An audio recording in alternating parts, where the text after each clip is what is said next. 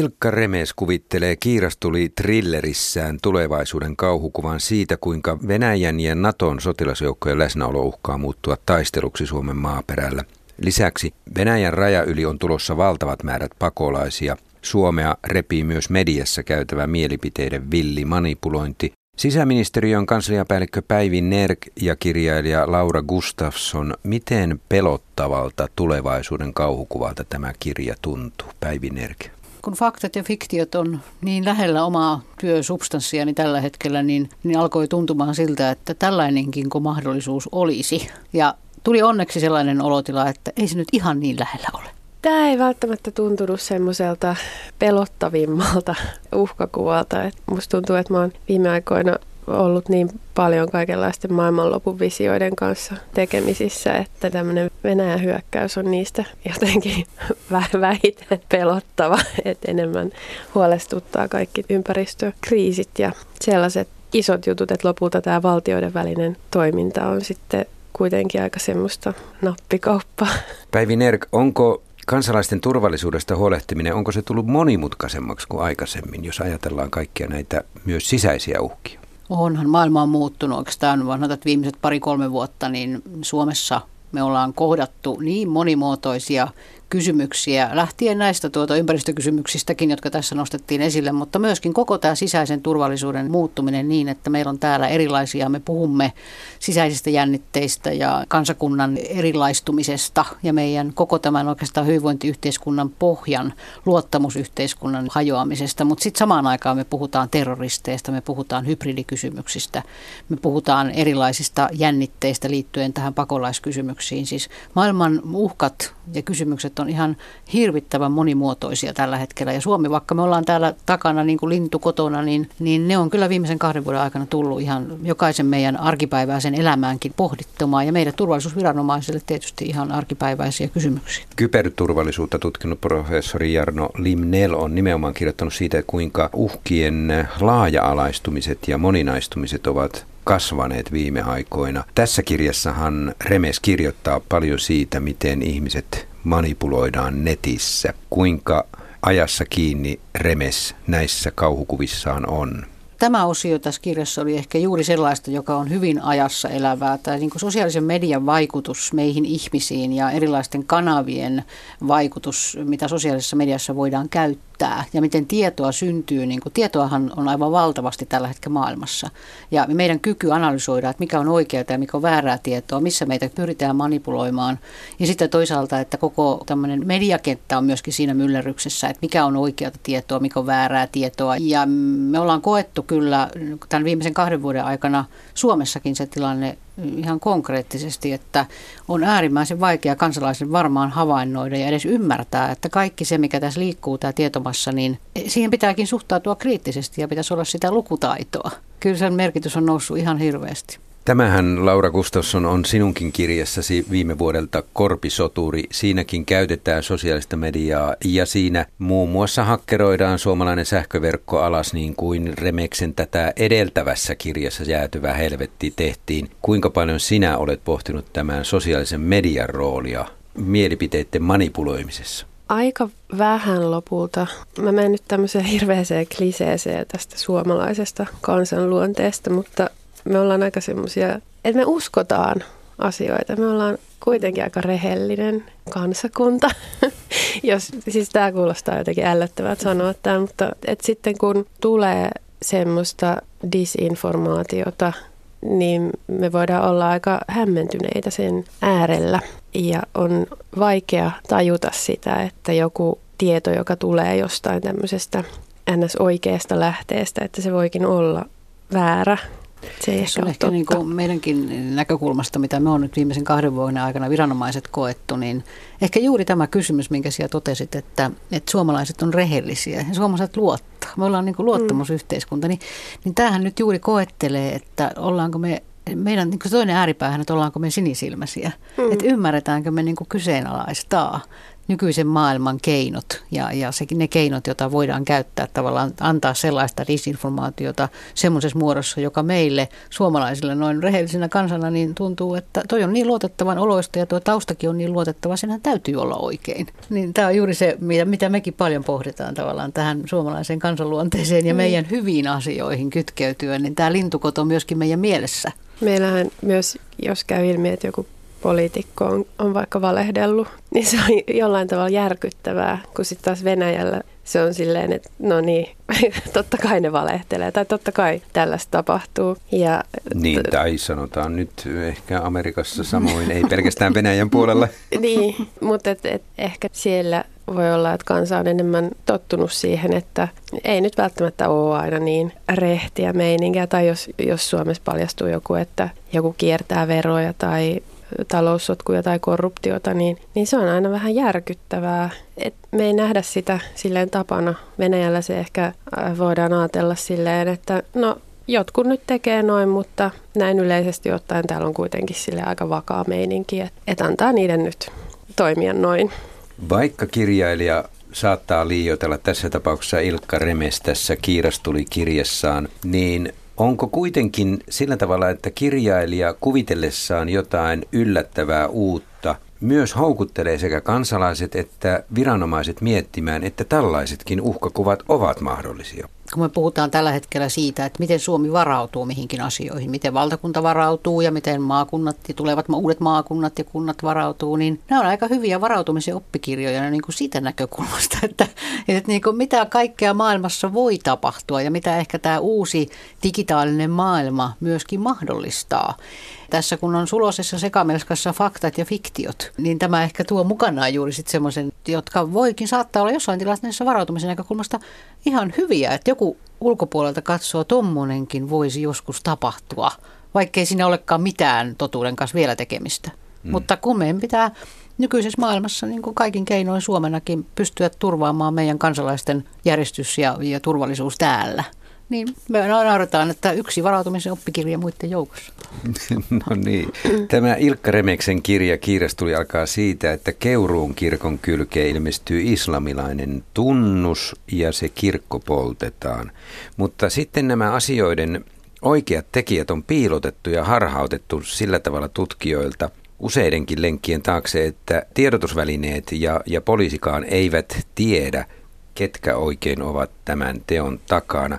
Miten hyvin viranomaiset pysyvät Päiviner selvillä siitä, että miten moninaisia ketjutuksia ja todellisuuden harhauttamisia voidaan tehdä? No näitähän nyt näkyy Suomessakin tällä hetkellä. Meidänkin keskusrikospoliisin tutkinnoissa on, on muutama tämän, tyyppinen keissi, jossa itse asiassa joka on jäänyt kiinni, niin sieltä taustalta löytyykin todella pitkä ketju ja löytyy ne varsinaiset tekijät sitten paljon kauempaa kuin sitä itse asiassa se, joka, joita on kiinni saatuna. Että tämän tyyppisiä keissejä kyllä viranomaisilla on. Että sitä kautta ymmärretään hyvin, että voidaan ihmisiä valitettavasti käyttää niin sanotusti hyväksi.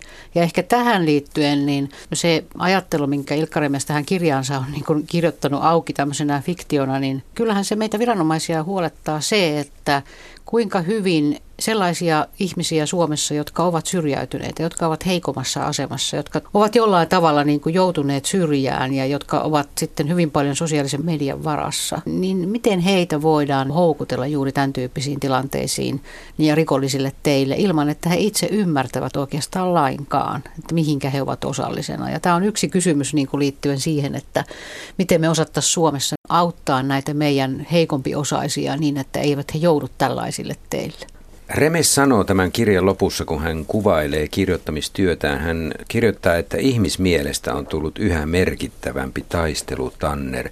Nyt ei siis ole olennaista se, onko se ulkopuolinen hyökkäys ja uhkakuva maan rajojen ulkopuolella, vaan että nyt meidän mielissämme käydään sitä taistelua. Kirjailija Laura Gustafsson, sinähän pyrit nimenomaan vaikuttamaan mieleen, lukijoiden mieliin. Minkälainen taistelutanner meidän aivomme ovatkaan? No nehän on aina olleet. Suuri taistelutanner, että kyllähän kaikki käy siellä sitä sotaa. Kaikki, jotka haluaa ihmisestä jotain, puhutaan vaikka yrityksistä, mainoksista, joka on siis myös propagandaa. Ja, ja kaikki tällainen koulutus käy siellä omaa taisteluaan, taide, kulttuuri, erilaiset mielipiteet. Totta kai siellä on monenlaisia voimia, jotka siellä jyllää ja ehkä minkä koen sitten omaksi velvollisuudekseni, niin on se, että pyrkisi siihen, että avaisi sellaisia ovia, jotka mahdollistaisi sitten semmoista mahdollisimman itsenäistä ajattelua siltä vastaanottajalta, että hän pystyisi, saisi niin kuin mahdollisuuden esimerkiksi ajatella sitä, että on, on olemassa monenlaisia totuuksia ja ne ei välttämättä ole toisessa poissulkevia ja että maailma ei ole mustavalkoinen, koska sehän on se, mitä meille yritetään syöttää monista lähteistä. Jotkut y- yhteiskuntatutkijat ovat myös varoitelleet, että nykyinen ihmisten miel- mielien manipulointi asettaa vaaran demokratioille, että kansanäänestyksetkin ovat hyvin arvelluttavia keinoja nykyään tutkia sitä, mitä poliittisessa tilanteessa pitäisi tehdä, jos nyt ajatellaan Brexitia tai jotain muuta. Mä otan tähän vanhan ajattelijan. Platon sanoi jo aikoinaan, varoitti demokratioita siitä, että demokratiat ovat erityisen alttiita kansalaisten manipuloimiselle. Platonin mukaan demokratia luisuu helposti tyranniaan, kun voimakkaat demagogit esiintyvät kansan pelastajina ja hyödyntävät kaunan tunteita, joita taloudellinen eriarvoisuus herättää. Tämä on aika tärkeää puhetta, kun ajatellaan näitä demagogeja, joita aina kriisitilanteessa helposti nousee, tai jos on eriarvoisuutta yhteiskunnan sisällä, niin sitä kaunaa pyritään käyttämään hyväkseen. Onko se keino kylvää eri puraa sitten meihin hyväuskoisiin suomalaisiin? Onhan se tosi hyvä, hyvä keino sanoa, että noilla toisilla on enemmän kuin sulla ja käyttää sitten, siis tämä toimii silleen absurdisti, että ne, joilla on paljon, sanoo niille, joilla on vähän, että noi, joilla ei ole mitään, vie teiltä tuon teidän vähän ja ajaa ne sitten taistelemaan tavallaan omasta puolestaan erittäin hyvä osaisten puolesta. Et jotenkin se toimii järjettömällä tavalla, mutta valitettavasti se tuntuu toimivan. Niin se toimii valitettavan hyvin tämmöinen kaunan kautta niin kuin asioihin, että saadaan, ja, ja tämän nykypäivänä on välineitä niin paljon saada aikaan semmoista niin kuin joukkoliikehdintää jonkun asian ympärillä. Ja, ja silloin tullaan oikeastaan, minusta Laura totesi todella hyvin tästä, niin kuin, että, että jokaisella ihmisellä meistä tulisi, meidän jotenkin Suomessakin kasvattaa meidän nuorisoa siihen, että olisi mahdollisimman paljon tietoa, mutta olisi kykyä siihen itsenäiseen ajatteluun ja arviointiin ja analysointiin. Ja, ja sitä kautta niin kuin se oma vahva itsetunto säilyisi, mutta sitten kuitenkin siellä olisi se arvopohja siihen, että sen hyvällä itsetunnon pohjalla on se laaja-alainen maailmankatsomus ja ymmärrys asioista, jotta sitten voi analysoida sitä isoa uutta tulvaa, mikä tulee ja niitä kysymyksiä. Mutta tarkoittaako se silloin myös tämän tiedon pyramiidi ikään kuin päälleen kääntämistä, että se tieto ei tule enää viranomaisilta alas kansalaisille vaan? No kyllä mun mielestä esimerkiksi jos ajatellaan niin kuin viranomaisten toimintaa ja, ja asioiden ymmärrystä, niin mitä enemmän me löydetään kanavia käydä sitä keskustelua juuri niin päin, että siellä me kansalaisilta tulisi se, ne viestit ja se keskustelu ja me ymmärrettäisiin, mitä siellä oikeasti tapahtuu – niin sen paremmin niin tavallaan se, yhte, se yhdessä tekeminen sitten sen asian korjaamiseksi tapahtuu. Että kyllä mä vakaasti uskon siihen, että se tämmöinen tavallaan hierarkkinen maailma ja, ja tiedon valuttaminen alaspäin. Mutta sitten toisaalta mä kyllä niin kun, mun mielestä tässäkin Ilkankin kirjassa jollakin tavalla sitä sivuttiin, juuri, juuri tätä tavallaan, että miten voidaan manipuloida – asioita ja, ja saada voimakkaasti aikaan, niin sitten kuitenkin pitäisi meidän Suomessakin ehkä uskoa siihen, että jossain on sitten ehkä johonkin asiaan enemmän osaamista kuin jossain toisessa. Ja antaa sitten niiden tehdä päätöstä ja luottaa sitten siihen, että niillä on se yhteinen ymmärrys asioista, eikä niin, että ne tekee tämmöisiä diktatorisia päätöksiä tietämättä mitään. Jukka Kemppinen on kuvannut Remestä tämän hetken merkittävimmäksi poliittiseksi vaikuttajaksi Suomessa. Hän tarkoittanee sitä, että Remes vaikuttaa mielipiteisiin aika laajalla tasolla, kun 100 000 ihmistä lukee kirjan. Ja sillä tavalla hän on merkittävä vaikuttaja niin kuin tämän tyyppisissä kysymyksissä, mitä hän näissä kirjoissaan nostaa, niissä niin kuin varautumisessa ja mitä maailmassa voi tapahtua. Ja, ja sitä kautta kyllä vaikuttaa vaikuttaa. Ja kyllä esimerkiksi meillä tässähän oma työpaikkani sisäministeriö on vahvasti tässä kirjassa Kyllä. sisällä ja, ja, tuota, ja niin kuin on osa tätä faktaa ja fiktiota, mitä tähän on kirjoitettu, niin kyllähän se näkyy meille, nämä sadat tuhannet lukijat, että he katsovat tiettyjen silmälasien läpi ja haastavat meitä, että onko tämä nyt totta vai fiktiota. Niinpä, Päivi Nerk, sinut mainitaan tässä kirjassa ja Kyllä. olet yhdessä kokouksessa tekemässä päätöksiä. Kuinka osuvasti Remes kuvaa sitä teidän toimintatapaanne? No, siinähän siis, vaan kävästää. Siinähän kävästää jo muutamaankin kertaan niin kuin niissä meidän toimitiloissa jopa ja, ja niissä meidän kokouksissa. Ja hämmentävän niin kuin osuviahan ne hänen kuvauksensa on. Ja siinä hän itsekin toteaa, kun hän kiittää täällä, että kun kiittää kaikista saamistaan tiedoista, niin hän mietitään, että mistä ne tiedot kaikki tulevatkaan. niin, mistä, mistä kautta kuka on mitäkin kertonut. Kuinka paljon sisäministeriössä on suunnattava voimia siihen, etteivät nämä erimielisyydet, sisäiset erimielisyydet, joista puhuimme, etteivät ne revi sitten teidän kykyänne toimia? Se kaikki, mitä nämä uudenlaiset uhkakuvat tai kysymykset on meillä saanut aikaan, niin se on ennen kaikkea saanut aikaan meillä semmoisen viranomaispuolen eettisen arvopohjan pohdinnan. Että ollaanko me aidosti viranomaisina – puolueettomia näissä asioissa? Ja onko meidän pohja sellainen, että se, korostaa ihmisoikeuksia ja perusoikeuksia ja, ja mahdollistaa sen, että riippumatta tilanteesta me kohdellaan ihmistä kuin ihmistä samalla tavalla? Ja että vaikka uhka on millainen ja tapahtuu jotain 24-7 toimintaa, että toimitaanko me niin, että se on tämän Suomessa asuvan ihmisen ja kansakunnan hyväksi. Ja että me emme saa lähteä itse ottamaan kantaa asioihin. Ja, ja se on niin kuin mielenkiintoinen, minkälaista se on. Se on itse asiassa vienyt meidät aika syvälle siihen, että onko me, ollaanko me niin kuin sen arvoisia, että meidät voidaan jatkossakin. Me ollaan sen luottamuksen arvoisia, että me rakennetaan luottamusyhteiskuntaa niin, että viranomaisiin täällä voi tulevaisuudessakin aina ja joka tilanteessa luottaa. Ehkä tämmöinen kirjallisuus on siitä hyvä, kun tämä tavallaan tuo esiin tämmöisiä näkymättömiä instituutioita tai semmoisia, mitä semmoinen tavan kansalainen ei, ei kauheasti ajattele. En mä itse esimerkiksi ajattele sisäministeriötä tai mitä, mm. mitä te siellä hääräätte, mutta sitten kun, kun ne kirjoitetaan tällä tavalla, niin ne tulee jotenkin sitten ihmisille todellisemmiksi ja ehkä se just jossain määrin sitten pakottaa teitä toimimaan sille läpinäkyvämmin, että, että jos te teette jotain hölmöä, niin sitten voi olla, että joku kynäilijä teistä kirjoittaa ja on niin kuin olemassa se tieto, että ei voi toimia ihan siellä Joo, ja mun mielestä se on juuri, se on juuri niin. näin, että tavallaan tämmöinen avoimuus ja, ja läpinäkyvyys ja, ja siihen liittyen, niin tämmöistenkin kautta se tavallaan tulee entistä konkreettisemmin haastaa. Kun Suomi itsenäistyi, niin se itsenäistyi kahtia jakautuneena hyvin jyrkästi, kunnes saavutti yksimielisyyden ja on puhuttu talvisodan hengestä.